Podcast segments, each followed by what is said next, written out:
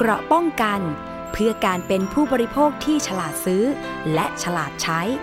ในรายการ ภูมิคุ้มกัน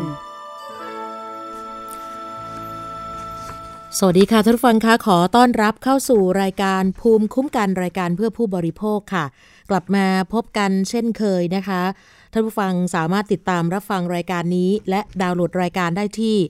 www.thaipbspodcast.com และแอปพลิเคชัน Thai PBS Podcast iOS Google Podcast SoundCloud Spotify รวมถึงเพจนะคะ Facebook Thai PBS Podcast ด้วยค่ะ แล้วก็สวัสดีทักทาย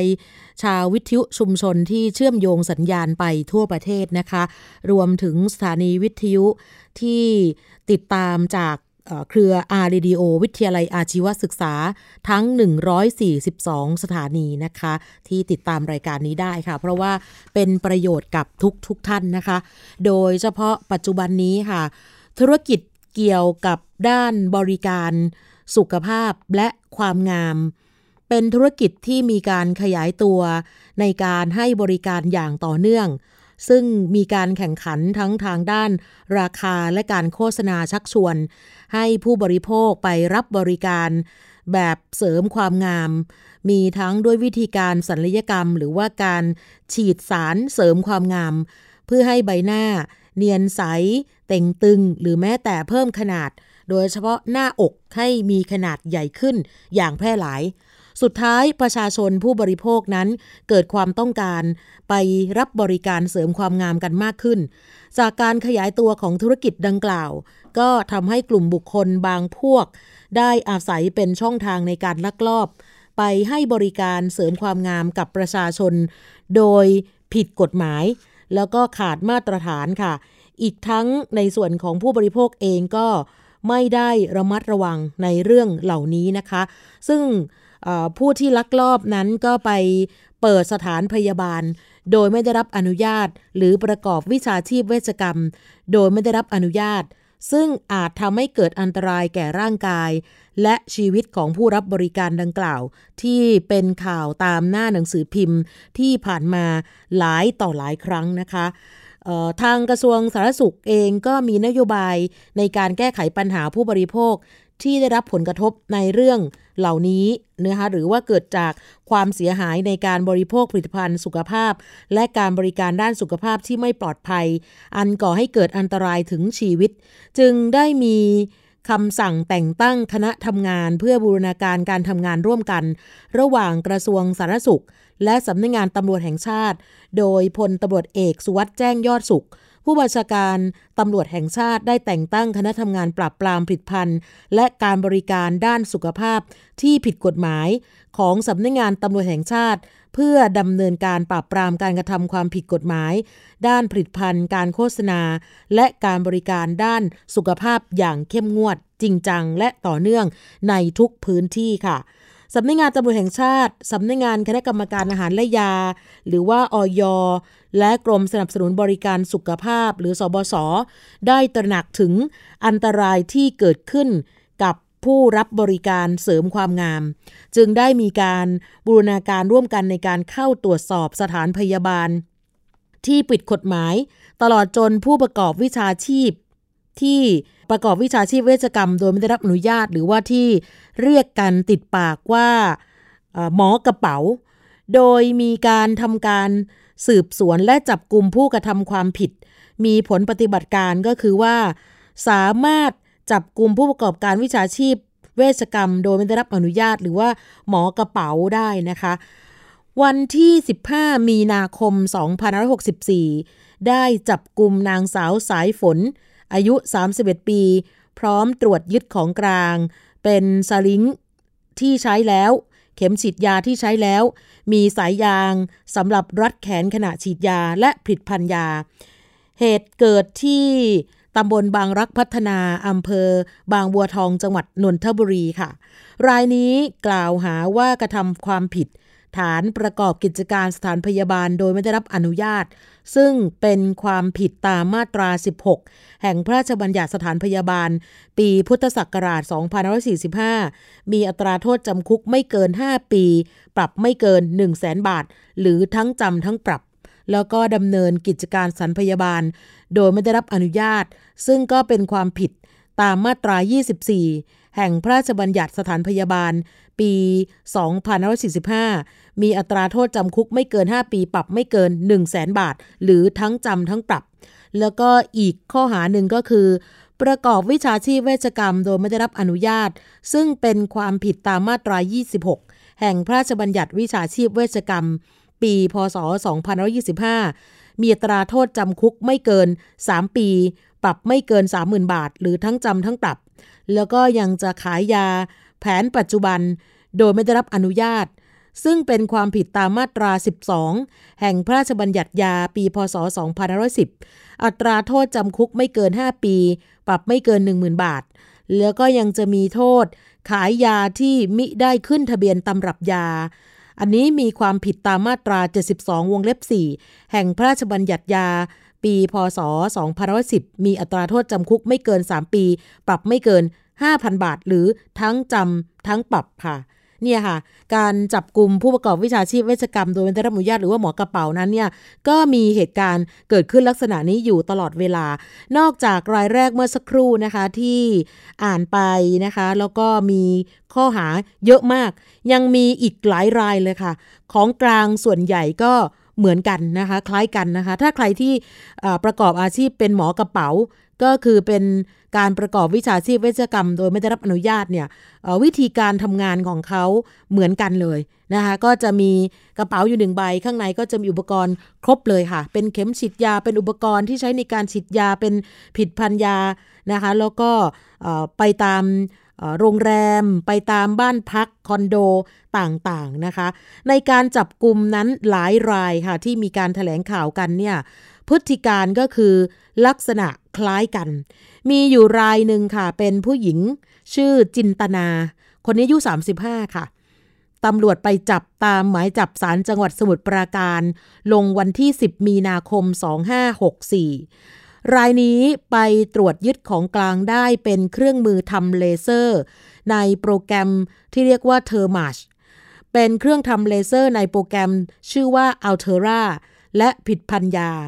พฤติกรรมก็คือสืบเนื่องมาจากว่า มีผู้เสียหายเนี่ยไปใช้บริการยกกระชับใบหน้า ด้วยการทำเลเซอร์ในโปรแกรม Thermage แล้วเกิดผลข้างเคียง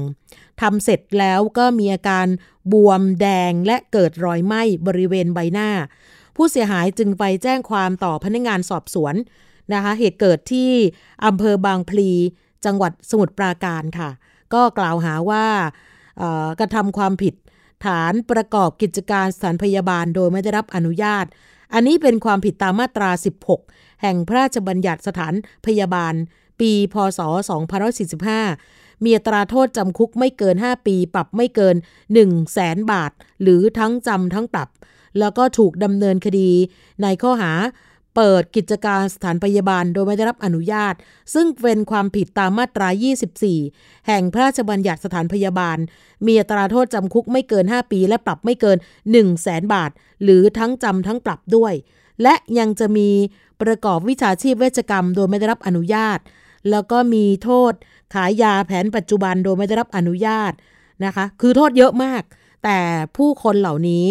ก็ไม่ได้ยี่ระต่อกฎหมายนะที่มีอยู่ในปัจจุบันนี้นะคะ จนสุดท้ายก็มีการจับกลุ่มกันนะคะ แต่ละสถานที่นั้นเนี่ยอย่างที่บอกนะคะว่าการตรวจยึดของกลางนั้นเนี่ยอุปกรณ์ที่ใช้ในการดูแลลูกค้าเหมือนกัน นะคะ ส่วนใหญ่ก็นี่แหละค่ะไปประกอบกิจการโดยไม่ได้รับอนุญาตกันทั้งสิ้นนะคะ หลายรายก็ต้องส่งตำรวจนะคะจัดการไปนะคะ เหตุการณ์ที่เกิดขึ้นลักษณะแบบนี้เนี่ยทางตำรวจเองบอกว่าต้องขอบคุณเลยนะคะ ทั้งเจ้าหน้าที่ทุกหน่วยที่ช่วยกันจริง ๆ ในการปฏิบัติหน้าที่อย่างเข้มแข็ง แล้วก็ฝากความห่วงใยถึงพี่น้องประชาชนผู้บริโภค ทั้งหลายนะคะ ขอให้ท่านไปศึกษาหาข้อมูลคลินิกนะคะหาข้อมูลเกี่ยวกับแพทย์ และขั้นตอนในการรักษาให้ดีก่อนที่จะเข้ารับบริการเสริมความงามทุกประเภท แล้วก็แจ้งเตือนไปยังผู้ที่ลักลอบกระทำความผิดแบบนี้ ไม่ว่าจะเป็นคลินิกเถื่อน หรือหมอกระเป๋า ขอให้หยุดพฤติกรรมดังกล่าวทันที หากตรวจพบก็จะถูกดำเนินคดีโดยเด็ดขาดค่ะ ทางกรมสนับสนุนบริการสุขภาพนะคะ โดยเฉพาะท่านอธิบดีคุณหมอทะเรศกรัศนัยรวิวงศ์บอกว่า ต้องขอบคุณกองบังคับการปราบปรามการกระทำความผิดเกี่ยวกับการคุ้มครองผู้บริโภค ที่ถือว่าเป็นกำลังหลักในการสืบสวนและวางแผนในการลงพื้นที่กวาดล้างคลินิก ในการ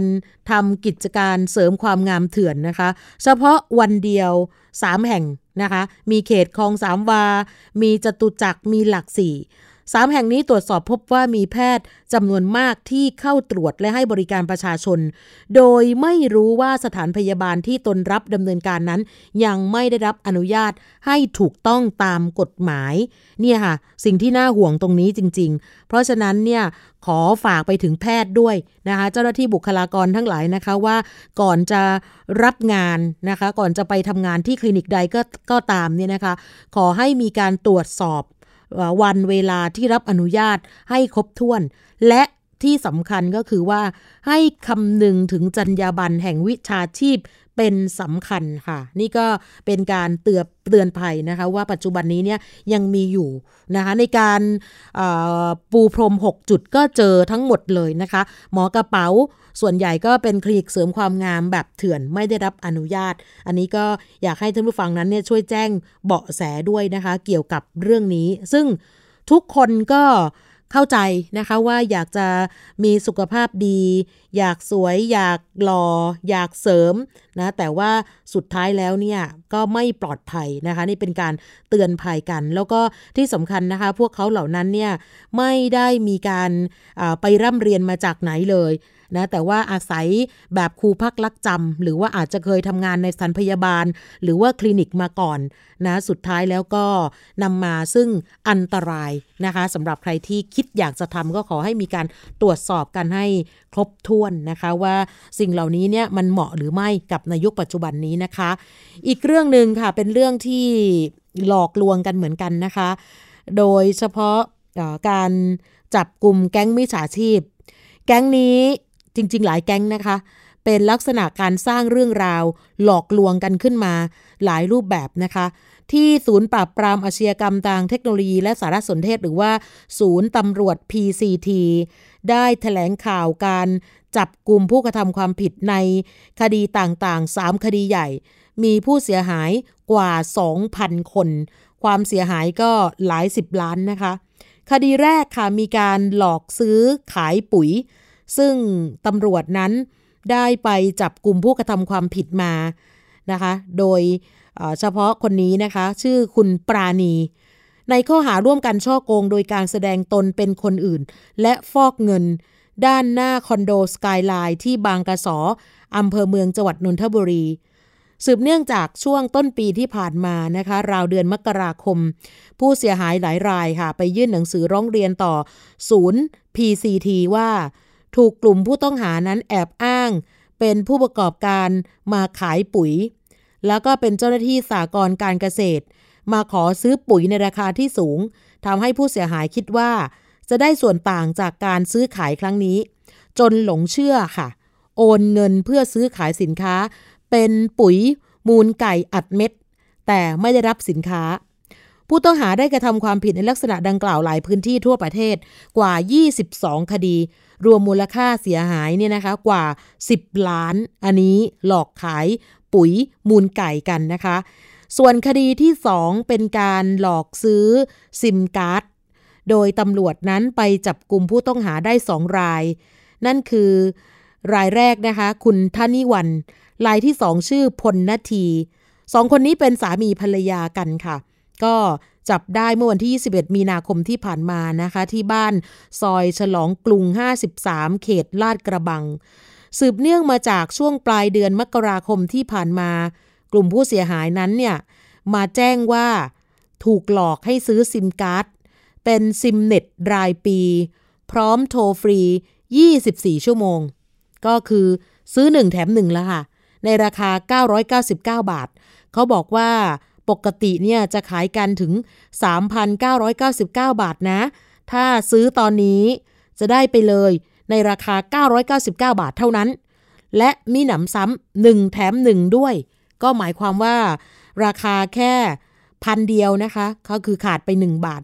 1,000 ได้ 2 ซิม ก็เท่ากับว่าซิมละ 500 บาท แล้วก็ใช้ฟรี 1 ปี โอ้โห น่าสนใจมากโปรนี้นะคะ Facebook นี้ชื่อ Import Group ค่ะ เป็นสินค้านำเข้าราคาถูกแห่งประเทศไทย มีผู้เสียหายถูกหลอกลวงทั่วประเทศ 2,000 กว่าคน ความเสียหายอยู่ที่ประมาณ 6 ล้านบาท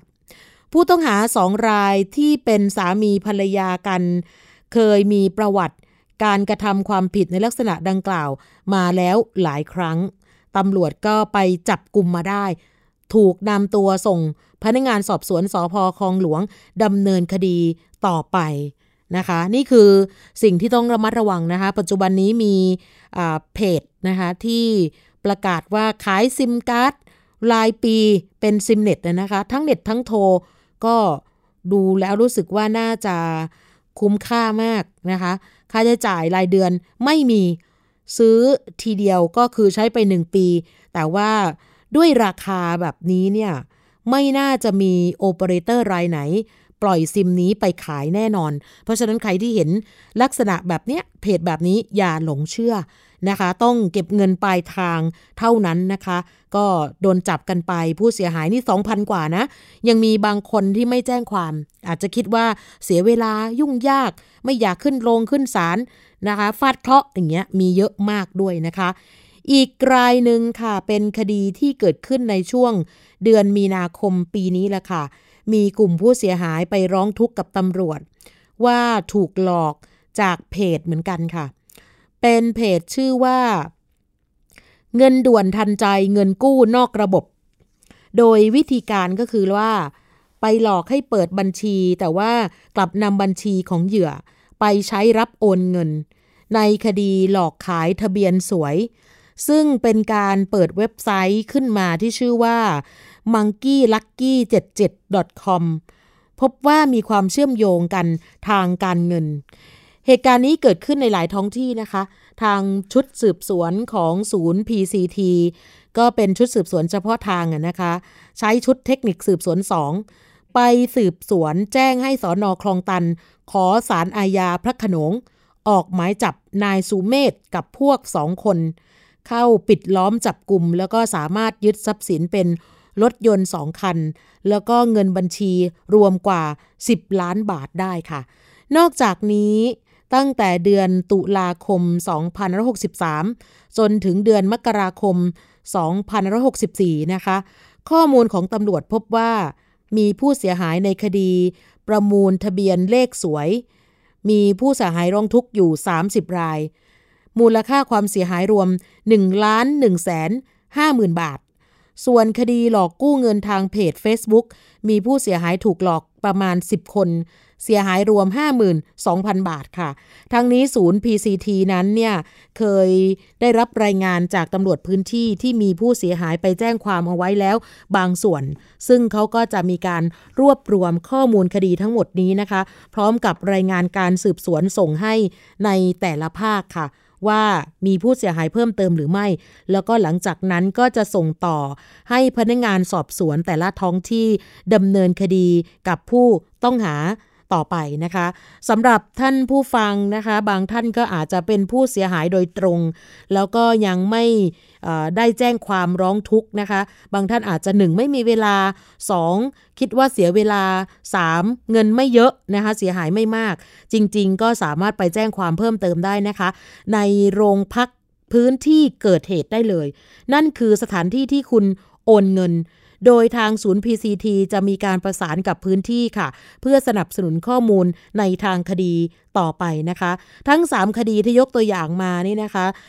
ทั้งหมดนั้นมีพฤติการแบบคล้ายๆกัน ก็คือมีการหลอกลวงขายสินค้าทางโซเชียลมีเดียหรือว่าทางโทรศัพท์ มีผู้เสียหายจำนวนมากนะคะ เมื่อหลงเชื่อโอนเงินแล้ว ก็จะมีการปิด Facebook หลบหนีแล้วก็ไปเปิดใหม่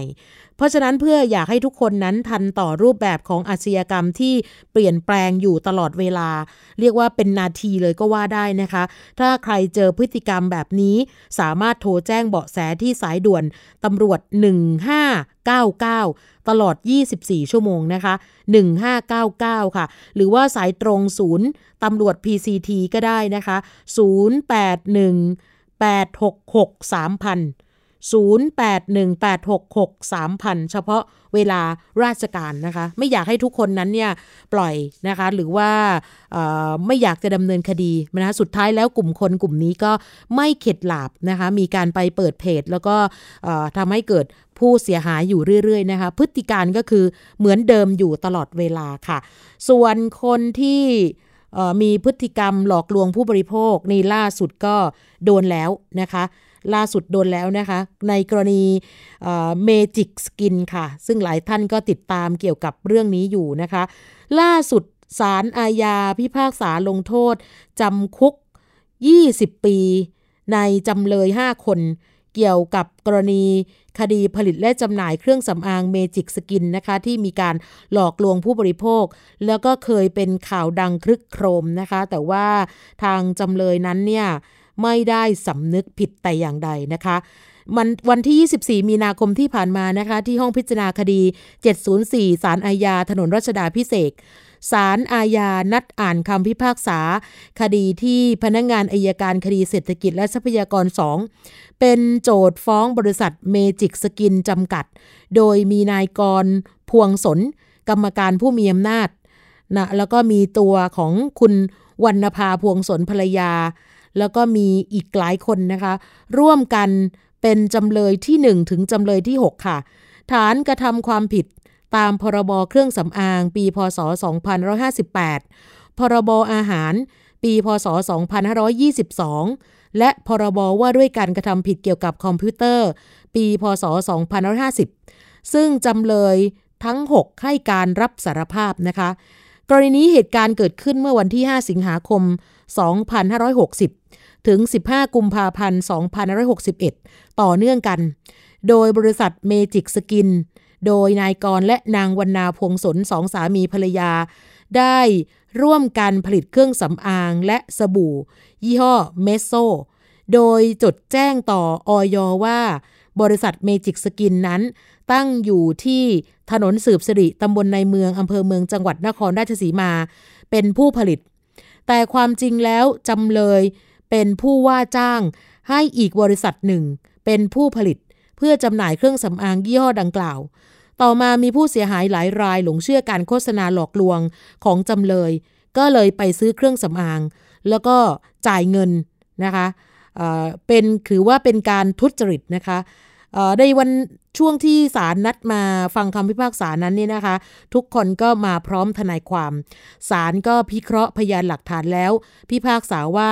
ทั้งหมดมีความผิดตามประมวลกฎหมายอาญามาตรา 343 วรรคแรก นั่นคือพรบว่าด้วยการกระทำความผิดเกี่ยวกับคอมพิวเตอร์ด้วย มาตรา 14 มีพรบอาหารมาตรา 41 และมาตรา 40 มาตรา 71 ด้วยนะคะ แล้วก็ยังจะมีพรบเครื่องสำอาง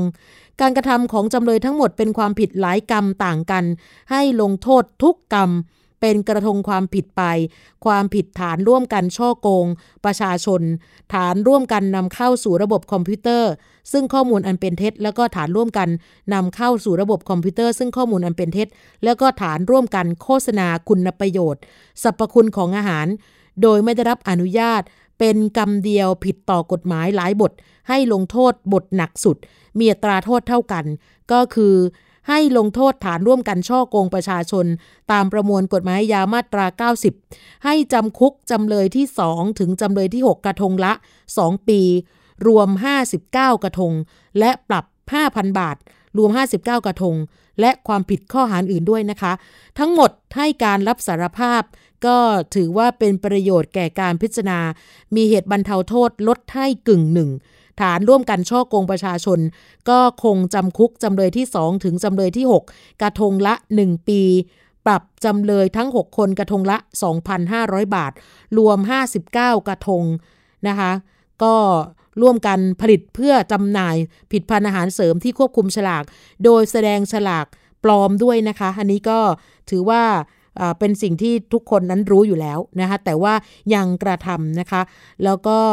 ยังคงปรับจำเลยที่ 1 ถึงจำเลยที่ 3 คนละ 5,000 บาทด้วย ฐานร่วมกันจำหน่ายอาหารปลอม และผิดพันธ์เสริมอาหารที่ควบคุมฉลาก โดยการแสดงฉลากไม่ถูกต้อง แล้วก็คงจำคุกจำเลยที่ 2 และ 3 คนละ 3 เดือน ปรับจำเลยที่ 1 ถึง 3 คนละ 3,000 บาท ฐานร่วมกันผิดเพื่อขายเครื่องสำอาง โดยจัดให้มีฉลากและแสดงฉลากไม่ถูกต้อง แล้วก็ยังจะมีอีกหลายฐานด้วยนะคะ จนสุดท้ายแล้วเนี่ย ก็โดนปรับกันไปคนละเป็นแสนนะคะ เป็นแสนเลยค่ะ 1 4 7 5 0 0 บาทบ้าง 1 7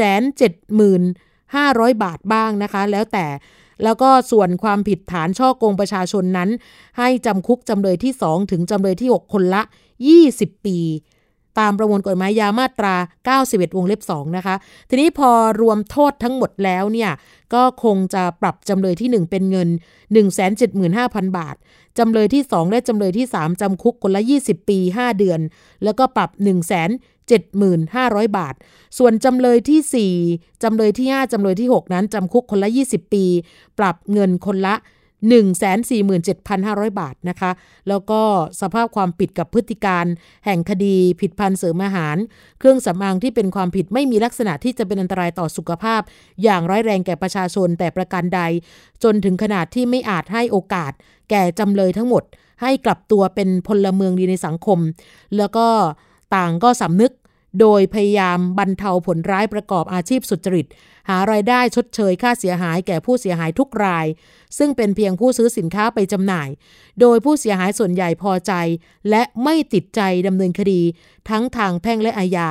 คงมีผู้เสียหายบางส่วนหรือว่าส่วนน้อย ที่ยังไม่รับค่าเสียหาย ซึ่งการให้โอกาสจำเลยไปประกอบอาชีพเพื่อนำรายได้มาชดเชยค่าเสียหาย น่าจะเป็นประโยชน์กว่า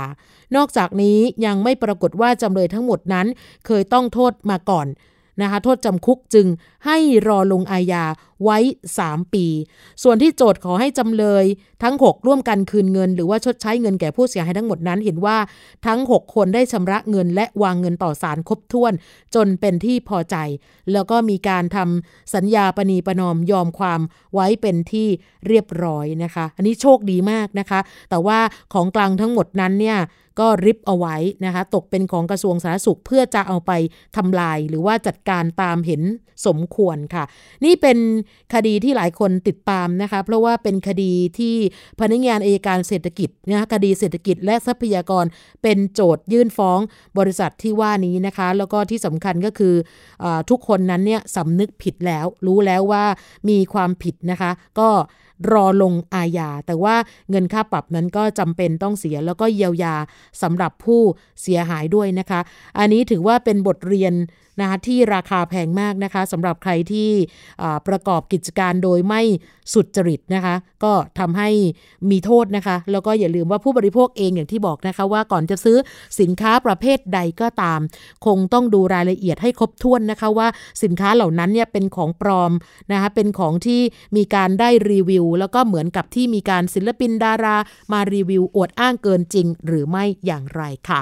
เราจะพักกันสักครู่นะคะ เดี๋ยวกลับมาช่วงหน้ากันต่อค่ะ เกราะป้องกัน พื่อการเป็นผู้บริโภคที่ฉลาดซื้อ และฉลาดใช้ ในรายการ ภูมิคุ้มกัน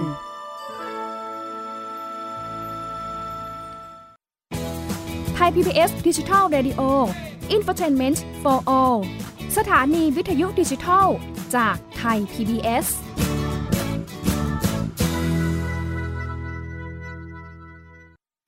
อยู่ที่ไหนก็ติดตามเราได้ทุกที่ ผ่านช่องทางออนไลน์ จากไทย PBS Digital Radio ทั้ง Facebook Twitter Instagram และ YouTube Search คำว่าไทย PBS Radio แล้วกดไลค์หรือ Subscribe แล้วค่อยแชร์กับคอนเทนต์ดี ๆ ที่ไม่อยากให้คุณพลาดอ้อเรามีให้คุณฟังผ่านพอดแคสต์แล้วนะเพ ราะวิทยาศาสตร์อยู่รอบตัวเรา มีเรื่องราวให้ค้นหาอีกมากมาย เทคโนโลยีใหม่ๆ เกิดขึ้นรวดเร็วทำให้เราต้องก้าวตามให้ทัน อัปเดตเรื่องราวทางวิทยาศาสตร์ เทคโนโลยี และนวัตกรรม ที่จะทำให้คุณทันโลก กับรายการ s c i e n t e c h ทุกวันจันทร์ถึงวันศุกร์ทางไทย PBS Radio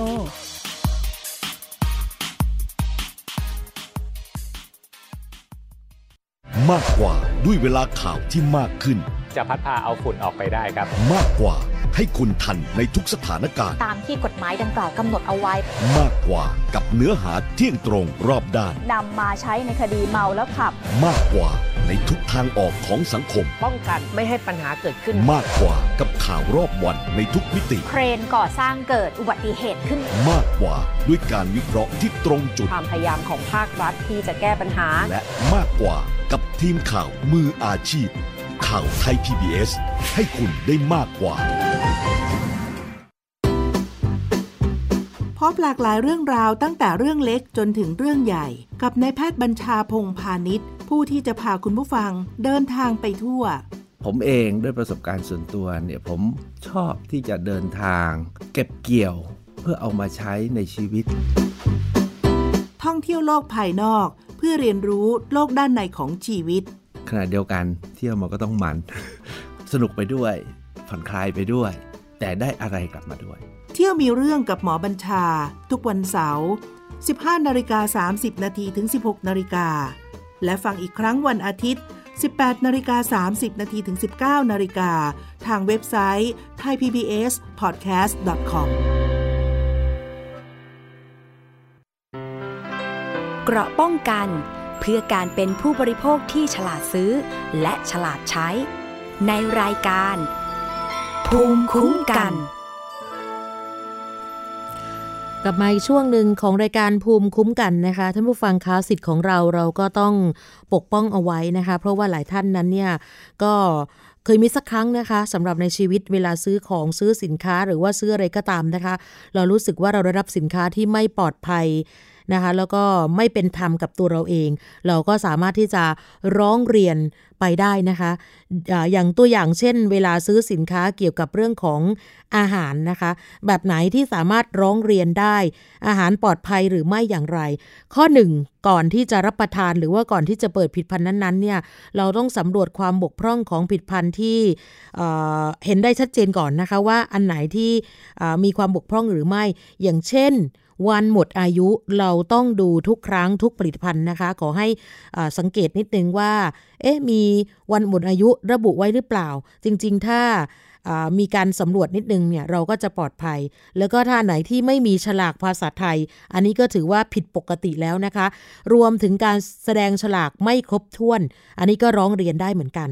และการเจอโฆษณาโอ้อวด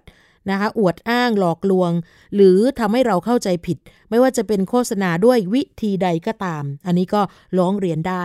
รวมถึงการพบว่ามีการผลิตนำเข้า หรือการขายของปลอม บางท่านก็ตังหิดละตั้งแต่แรกนะคะว่าเอ๊ะเป็นอาหารปลอมหรือไม่อย่างไร หลายต่อหลายครั้งที่มีการไปบุกตรวจจับแล้วก็เจอของปลอมจริง ๆ ถ้าเราสงสัยเราก็สามารถร้องเรียนได้ หรือถ้าเจอพบว่ามีการผลิตหรือขายผิดพันธุ์อาหารที่ห้าม หรือมีสารที่ห้ามใช้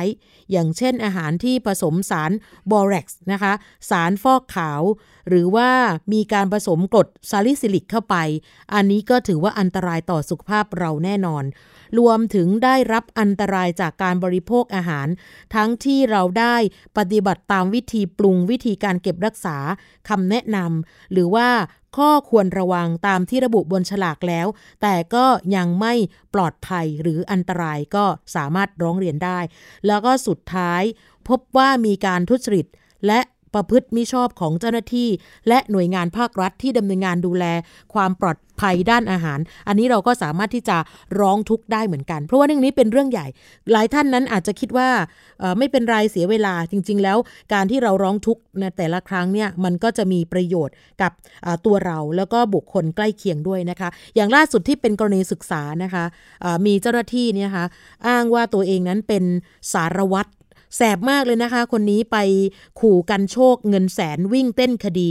ทำหลายครั้งหยามใจนะคะ ปรากฏว่าโดยปะโดนไป 15 หมายจับด้วยกันนะคะ นั่นคือตำรวจพคบนะคะ ไปบุกจับ นะคะสำหรับคนที่อ้างว่าตัวเองนั้นเนี่ยเป็นตำรวจจริง ๆ ก็ไม่ได้เป็นนะคะในข้อหากันโชคและช่อโกง โดยแสดงตนเป็นคนอื่น ก็สามารถจับกลุ่มได้แถวรัตนาธิเบศบางบัวทองนะคะ วิธีการของเขาก็คือว่าเขาจะโทรศัพท์ไปหาผู้เสียหายซึ่งเป็นเจ้าของบริษัทผู้ผลิตและจำหน่ายยา และวัสดุการแพทย์รายใหญ่ อ้างตัวว่าเป็นสารวัตรพนักงานสอบสวนของ ตำรวจ ภูทรสพสลุยจังหวัดชุมพร ซึ่งรับผิดชอบคดีจับกุมยาอันตรายไว้ในครอบครองเพื่อจำหน่าย โดยไม่รับอนุญาต แล้วก็พอผู้เสียหายโอนเงินมา 150,000 บาท ว่าจะช่วยเคลียร์คดีให้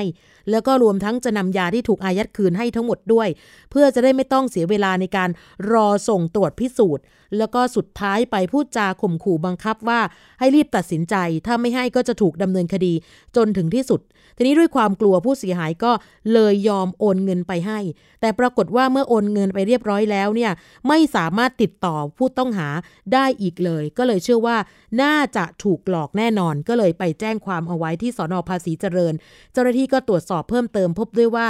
ผู้ต้องหารายนี้เคยก่อเหตุลักษณะเดียวกันมาแล้วหลายครั้ง มักจะชอบอ้างว่าตัวเองนั้นเป็นตำรวจในหน่วยต่างๆ บางครั้งก็อ้างเป็นอายการ ก่อนจะเรียกรับเงินวิ่งเต้นช่วยเหลือคดี ให้พ้นจากการถูกดำเนินคดี โดยพบว่าผู้ต้องหาคนนี้มีหมายจับคดีกันโชค และช่อโกง โดยแสดงตัวเป็นคนอื่นของตำรวจพื้นที่ต่างๆ ทั้งในกรุงเทพและต่างจังหวัด ติดตัวถึง 15 หมายจับด้วยกันค่ะ ล่าสุดนั้นถูกจับได้แล้วนะคะ แล้วล่าสุดของล่าสุดอีกนะคะ ไปอ้างตัวว่าเป็นตำรวจพคบนี่แหละค่ะ โทรศัพท์ไปหาผู้ต้องหารายหนึ่งเพื่อเรียกรับเงิน อ้างว่าสามารถวิ่งเต้นช่วยเหลือคดีได้ จนเป็นเหตุให้ผู้ต้องหาทั้งสองราย หลงเชื่อ ยอมโอนเงินไปให้เกือบ 2 0 0แสนบาท ภายหลังผู้เสียหายรู้ว่าถูกหลอกก็ไปแจ้งความเอาไว้ ก่อนที่จะมีการจับกลุ่มผู้ร่วมก่อเหตุไปได้แล้ว 2 ราย จากการสอบสวนขยายผลพบว่าผู้ต้องหาคนนี้เป็นหัวหน้าแก๊ง ขณะนี้เจ้าหน้าที่กำลังรวบรวมพยานหลักฐานเพื่อดำเนินคดี เพิ่มเติมต่อผู้ต้องหารายนี้อีกด้วยค่ะ เนี่ยค่ะ ก็เรียกว่าทำมาหากินกันแบบง่าย ๆนะคะ สามารถที่จะขู่กันชก โชคทรัพย์ได้ เพราะนั้นขอเตือนภัยนะคะว่าถ้าเจอทุจริตและพฤติกรรมแบบนี้ของเจ้าหน้าที่ หรือว่าคนที่อ้างเป็นเจ้าหน้าที่ก็อย่านิ่งนอนใจนะคะ ต้องโทรแจ้งตำรวจจริงเท่านั้นค่ะช่วงนี้จะไปช่วงคิดก่อนเชื่อกับอาจารย์ ดรแก้วกังสดานอัมภัยเช่นเคยนะคะ จะคุยกับคุณชนาทิพย์ไพรพงศ์ในตอนที่ชื่อว่า ถ่ายหนักทุกวันชีวิตมีสุขหรือเปล่า เชิญค่ะ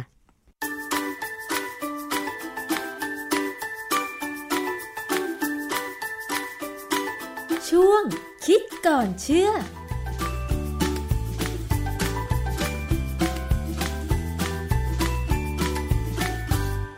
พบกันในช่วงคิดก่อนเชื่อกับ ดรแก้วกังสดานนภัย นักพิษวิทยากับดิฉันชนาทิพไพรพงศ์นะคะ วันนี้มาคุยกับเรื่องที่เราทุกคนจะต้องปฏิบัติให้เป็นกิจวัตรประจำวัน เพราะว่ามันสำคัญมากกับสุขภาพร่างกายของเรานะคะ นั่นก็คือเรื่องของการเข้าห้องน้ำไปขับถ่าย โดยเฉพาะการขับถ่ายหนักนั้นเนี่ยเขาบอกว่าจริง ๆ แล้วต้องเป็นประจำทุกวันนะคะ ซึ่งถ้าใครขับถ่ายหนักไม่เป็นประจำทุกวันเนี่ยก็คือมีปัญหาอาการท้องผูก อาจจะต้องหาวิธีในการที่จะทำให้ไม่ท้องผูกนะคะ แต่ว่าเคยสังเกตกลิ่น กลิ่นอุจจาระของตัวเองเนี่ยแตกต่างกันไหมในแต่ละวัน แล้วเรื่องนี้มันจะส่งผลถึงสุขภาพ โดยรวมของเราอย่างไร ต้องมาถามอาจารย์แก้วค่ะ อาจารย์คะ ถ้าคนเราขับถ่ายทุกวัน แต่ว่ากลิ่นไม่เหมือนกันสักวันเลยเนี่ยนะคะ มันจะส่งผลถึงอะไรต่อสุขภาพของเราบ้าง เออมันเป็นความหลากหลายทางชีวภาพที่เรากินอาหารไม่เหมือนกัน ในแต่ละวันหรือแต่ละมื้อนะซึ่งถามว่ามันส่งผลต่อสุขภาพไหมส่งส่งแน่ๆนะฮะเพราะว่าถ้ามื้อไหนกินผักน้อย ระยะเวลาต่อไปที่เราจะถ่ายอุจจาระ ก็อาจจะถ่ายลำบากหน่อย เพราะว่าถ้าผักน้อยก็แสดงว่าเนื้อสัตว์อาจจะสูงแป้งอาจจะสูงนะฮะการที่อุจจาระจะอยู่ในสภาพที่ถ่ายถ่ายสบายหรือไม่เนี่ย มันขึ้นกับตัวผักผลไม้เป็นหลักก่อน อุจจาระของเราเนี่ยมันเป็นกากอาหารที่ร่างกายเนี่ยย่อยใช้ประโยชน์ต่อไปไม่ได้แล้ว เราทิ้งวันหนึ่งประมาณหนึ่งร้อยกรัม หรือบางคนอาจจะมากกว่านั้นก็ได้นะฮะก็ไม่มีปัญหาอะไร แต่ถ้า ถ่ายออกมาน้อยนะแล้วหรือว่าหลาย ๆ วันถ่ายทีเนี่ยบางคนที่ผมเคยรู้จักเนี่ยห้าหกวันทีหนึ่งเนี่ย มันเกินไปนะอาจารย์นะคืออยากจะถ่ายแต่มันถ่ายไม่ออกแก้ปัญหาไม่ได้นะเขาบอกเขาไปหาหมอแล้ว หมอก็ช่วยอะไรเขาไม่ได้ ความจริงเนี่ย สิ่งหนึ่งที่บางคนอาจจะไม่รู้ก็ได้นะ คือผมเคยอ่านหนังสือเป็นตำราเกี่ยวกับทางด้านสุขภาพของการถ่ายพิระเนี่ยนะหมอคนหนึ่งเขาบอกว่าถ้าหมอที่รู้ดีเนี่ยจะแนะนำเลยว่าถ้าถ่ายไม่ดีเนี่ยถ่ายน้อยเนี่ยให้พยายามเพิ่ม ใยอาหารประเภทที่มันย่อยสลายยาก คือเป็นใยอาหารที่เราเรียกว่า insoluble fiber ใยอาหารเนี่ยโดยธรรมชาติของมันแล้วเนี่ยมันจะอุ้มน้ำดี ไม่ว่าจะเป็นแบบ insoluble หรือ soluble fiber แต่ครั้นี้พวก soluble fiber เนี่ยมันมักจะถูกแบคทีเรียกินหมดไม่เหลือ แต่ insoluble fiber ซึ่งละลายน้ำได้หรือว่าอุ้มน้ำได้น้อยเนี่ยแต่ว่าอุ้มได้เนี่ย มักจะหลุดรอดออกไปเพราะอุจจาระซึ่งตัวเนี้ยเป็นตัวทำให้อุจจาระนิ่มริมและมีปริมาณน้ำมากพอนะฮะดังนั้นเนี่ยสิ่งที่จะถ้าเราจะกินอะไรถึงจะมีใยอาหารแบบ insoluble fiber หรือใยอาหารที่อุ้มน้ำได้ แต่ไม่ดีนักเนี่ยก็คือการกินข้าวกล้องอ๋อที่เขาแนะนำว่าถ้าใครท้องผูกแล้วกินข้าวกล้องจะช่วยให้ขับถ่ายง่ายขึ้น ในตัวข้าวกล้องแสดงว่ามันจะต้องมีอะไรที่ช่วยให้ขับถ่ายง่ายขึ้นเหรอคะอาจารย์ คือข้าวกล้องเนี่ยมันเป็นข้าวที่เขาสี แต่ว่ายังมีรำหรือมีพวกใยอาหารที่ค่อนข้างจะหยาบเนี่ยติดอยู่นะเวลาเรากินข้าวกล้องเนี่ยเราจะรู้สึกว่าต้องเคี้ยวเยอะ ใช่ มันจะเคี้ยวจนเมื่อยปากบางครั้งมันจะไม่นุ่มอะมันจะแข็ง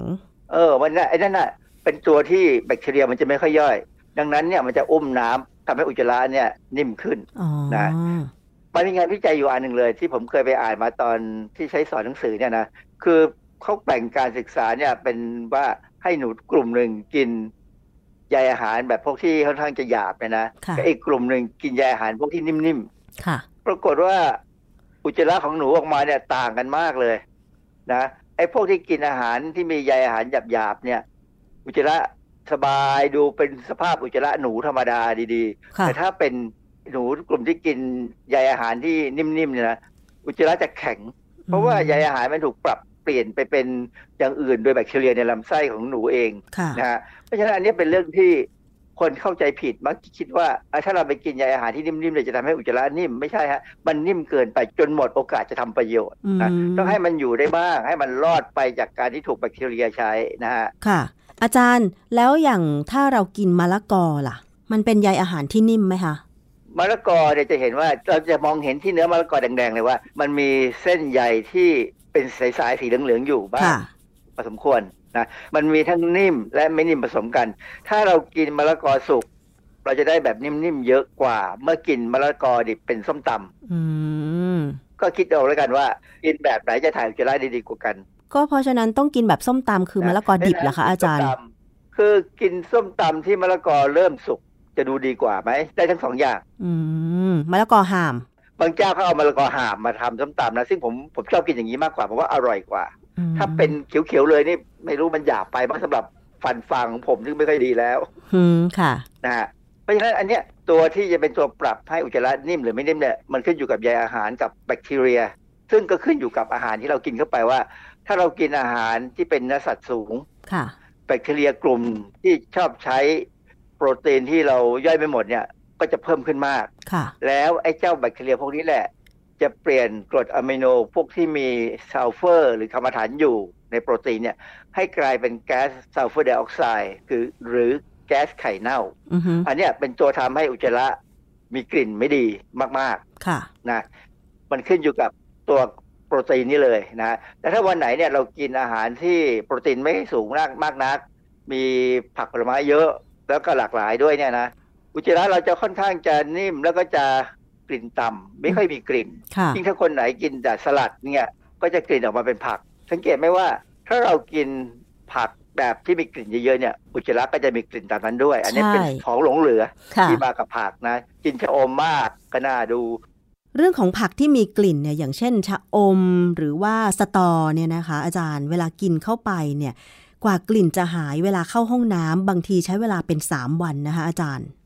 ผักพวกนี้เนี่ยนอกจากกลิ่นของตัวผักแล้วเนี่ยอย่างที่บอกแล้วว่า ผักพวกนี้เขาก็จะเป็นตัวไปเลือกแบคทีเรียที่จะเป็นตัวมาใช้อาหารที่เราเหลือเนี่ย ให้เปลี่ยนให้ไปเป็นอาหารของเขาเนี่ยแบคทีเรียพวกไหนที่เขาจะเลือก ซึ่งมันจะต่างกับวันไหนถ้าเรากินนมเยอะ ถ้าเรากินนมเยอะเนี่ย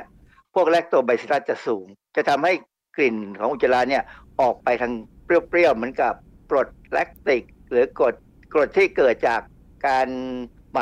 นมเนี่ย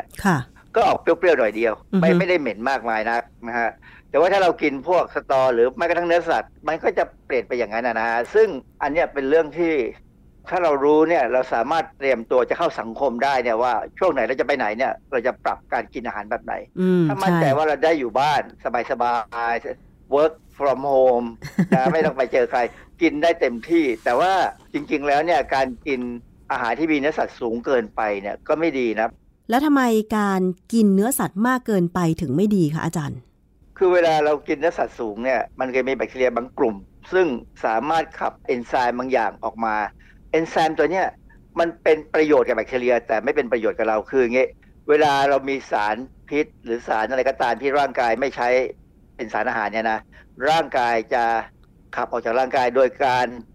มีวิธีการหนึ่งง่าย ๆ ของเขาก็คือเอาน้ำตาลกลูโคสเนี่ยไปต่อติดกับสารเคมีตัวนี้ค่ะ มันทำให้สารเคมีตัวนี้เนี่ยละลายน้ำดีขึ้นและถูกขับออกจากตับไปสู่อุจจาระได้ค่ะนะฮะทีนี้แบคทีเรียบางอย่างเนี่ยที่เพิ่มขึ้นเนื่องจากว่าอาหารวันนั้นอาจจะมีโปรตีนสูงเนี่ยเขาสามารถปล่อยเอนไซม์มาตัดน้ำตาลออกจากสารพิษที่เราขับออกจากร่างกายค่ะแบคทีเรียเขาต้องการน้ำตาลไปใช้เป็นพลังงาน แต่สารพิษที่ถูกตัดออกมา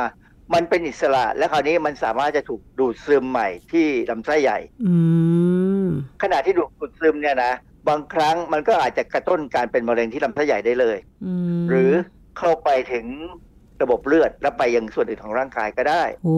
นะเพราะฉะนั้นเนี่ยคนที่กินอาหารเนื้อสัตว์สูงอย่างฝรั่งทางตะวันตกเนี่ยจึงมีความเสี่ยงต่อการเป็นมะเร็งลำไส้ใหญ่สูงกว่าคนทางตะวันออก ซึ่งเรากินผักผลไม้สูงกว่า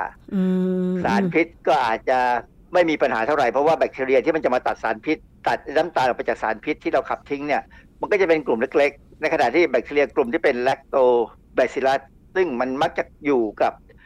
พวกชอบอาหารที่เป็นใยอาหารเนี่ยมันก็จะเพิ่มมากกว่าเป็นการคุม คือเราสามารถจะปรับจำนวนและชนิดของแบคทีเรีย เพื่อคุมความปลอดภัยของ ลำไส้ใหญ่เราได้โดยหลักการง่ายๆเลย คืออย่างที่เขาบอกว่าให้กินผักผลไม้อย่างน้อยประมาณครึ่งหนึ่งของมื้ออาหารค่ะ อาจารย์แล้วที่ฉันเคยเห็นสารคดีอย่างคนที่อยู่อย่างขั้วโลกที่มีอากาศหนาวๆมีหิมะตกอย่างเงี้ยค่ะ อาหารหลักของเขาก็ไม่มีผักอะค่ะอาจารย์ ส่วนใหญ่เนี่ยก็จะเป็นอาหารประเภทเนื้อสัตว์ ทั้งปลาทั้งเนื้อ เนื้อแพะ เนื้อแกะอย่างนี้ใช่ไหมคะอาจารย์ กว่าเขาจะได้กินผักเนี่ยมันน้อยมาก แล้วแบบนี้ แล้วแบบนี้คือเขาปรับตัวตามธรรมชาติหรือว่ายังไงคะอาจารย์เขาถึงอยู่ได้ คือพวกที่อยู่ทางแถบที่เป็นน้ำแข็งนะค่ะเขาจับปลากินเป็นหลักใช่ไหมฮะใช่ คืออย่างนี้ คนก็ไปมองว่า เออ คนพวกนี้ได้โอเมก้าสามดีโอเมก้าสามเนี่ยมันเป็นกรดไขมันที่มีประโยชน์และดีต่อร่างกายค่ะถ้ากินในระดับหนึ่งอย่ามากเกินถ้ามากเกินก็อันตรายแหละนะฮะเขาก็บอกว่าคนพวกนี้กินโอเมก้าสามเนี่ยเพราะฉะนั้นโอกาสที่จะเกิดริ่มเลือดในเลือดเนี่ย ก็จะจะต่ำระบบที่จะมีปัญหาเส้นเลือดหัวใจตีบ หรือว่าเส้นเลือดสมองตีบอะไรเนี่ยก็คงจะน้อยลงเขาก็บอกว่า เพราะฉะนั้นการกินเนื้อสัตว์เยอะๆเนี่ยมันน่าจะดี แต่สิ่งหนึ่งที่เขาคนที่พูดเนี่ยลืมไปดูว่าพวกที่อยู่ตามขั้วโลกเหนือเนี่ยนะเขามีอายุเฉลี่ยในการอยู่เนี่ยต่ำกว่าคนที่กินผักผลไม้ด้วยในอาหารนะค่ะเขามีการศึกษาของพวกเอสกิโมที่อยู่เอสกิโมเนี่ย ทางตอนเหนือของแคนาดาเนี่ยเทียบกับคนผิวขาวคือคนแคนาดาที่อยู่ตอนใต้หน่อยเนี่ยอายุเนี่ยต่างกันอย่างน้อยสิบปี อายุเฉลี่ยของการมีชีวิตต่างกันอย่างน้อยสิบปี เพราะฉะนั้นเนี่ยการที่กินแต่เนื้อสัตว์โดยไม่กินผักให้มากพอเนี่ยอันตราย มันก็ต้องเห็นใจพวกที่เขาอยู่ตามแถบขั้วโลกเหนือเพราะเขาเพาะปลูกไม่ขึ้นไม่ต้องอยู่อย่างนั้นอะอากาศมันหนาว ถ้าเขามีปัญญาจะซื้อกินเขาคงซื้อ มันไม่มีที่จะปลูกยกเว้น ยกเว้นว่าเขาจะเริ่มพัฒนาการปลูกผักในแบบโรงเรือนแวดล้อมที่ที่ควบคุมได้นะเป็นโรงเออโรงเรือน ซึ่งคงต้องใช้พลังงานค่อนข้างสูง มันมีการศึกษาพวกนี้อยู่บ้างพอสมควร เพราะว่าอะไร เพราะถ้าเราไปอยู่ดาวดวงอื่นเนี่ย มันคงหนาวแหละใช่ไหมเพราะมันอยู่ห่างจากดวงอาทิตย์ ก็คงต้องทำโรงเรือนอย่างนี้เพราะฉะนั้นคือตอนนี้ที่เขาฝึกคือโรงเรือนที่อยู่ในสภาพมีหิมะ กับโรงเรือนที่อยู่ในสภาพทะเลทรายแบบร้อนๆเพื่อปลูกผัก ถ้าต้องไปอยู่ดาวดวงอื่นอะไรอย่างเงี้ยนะค่ะคราวนี้มันมีอีกเรื่องหนึ่งที่น่าสนใจคือ บางครั้งการกินอาหารที่เป็นสัตว์ทะเล ก็ทำให้อุจจาระมีกลิ่นแรงได้นะฮะ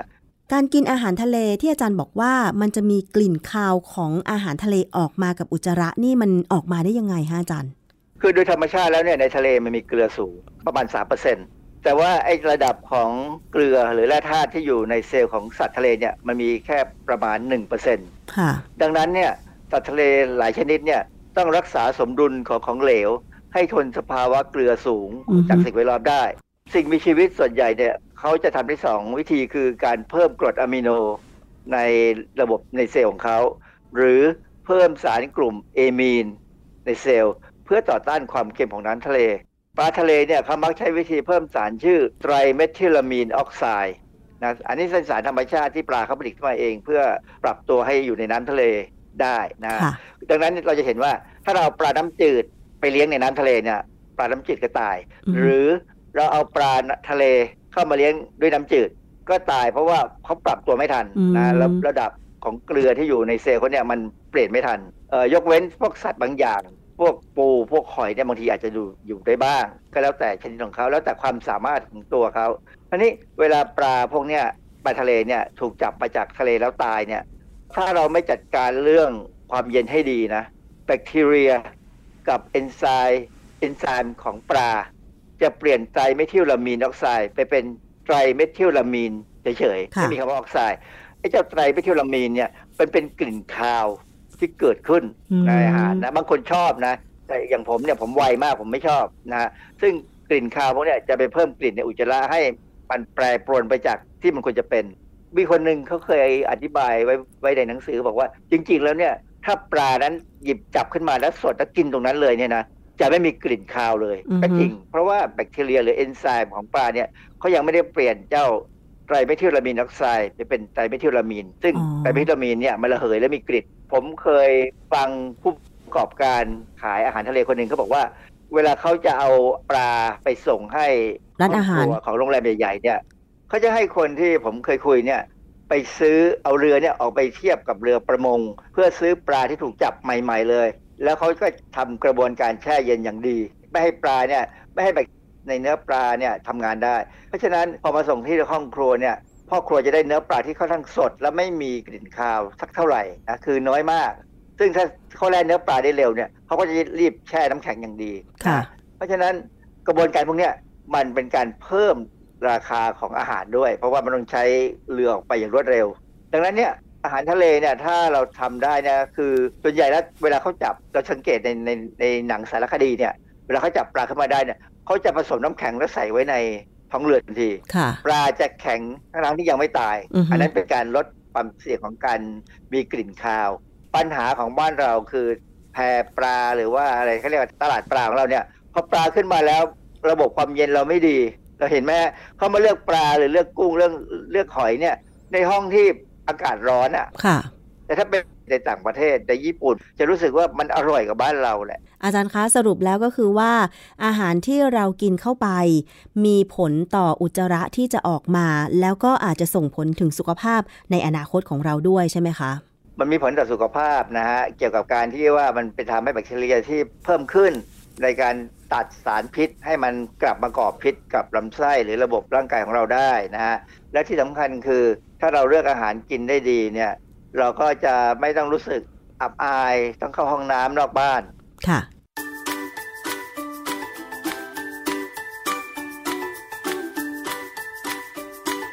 ช่วงคิดก่อนเชื่อ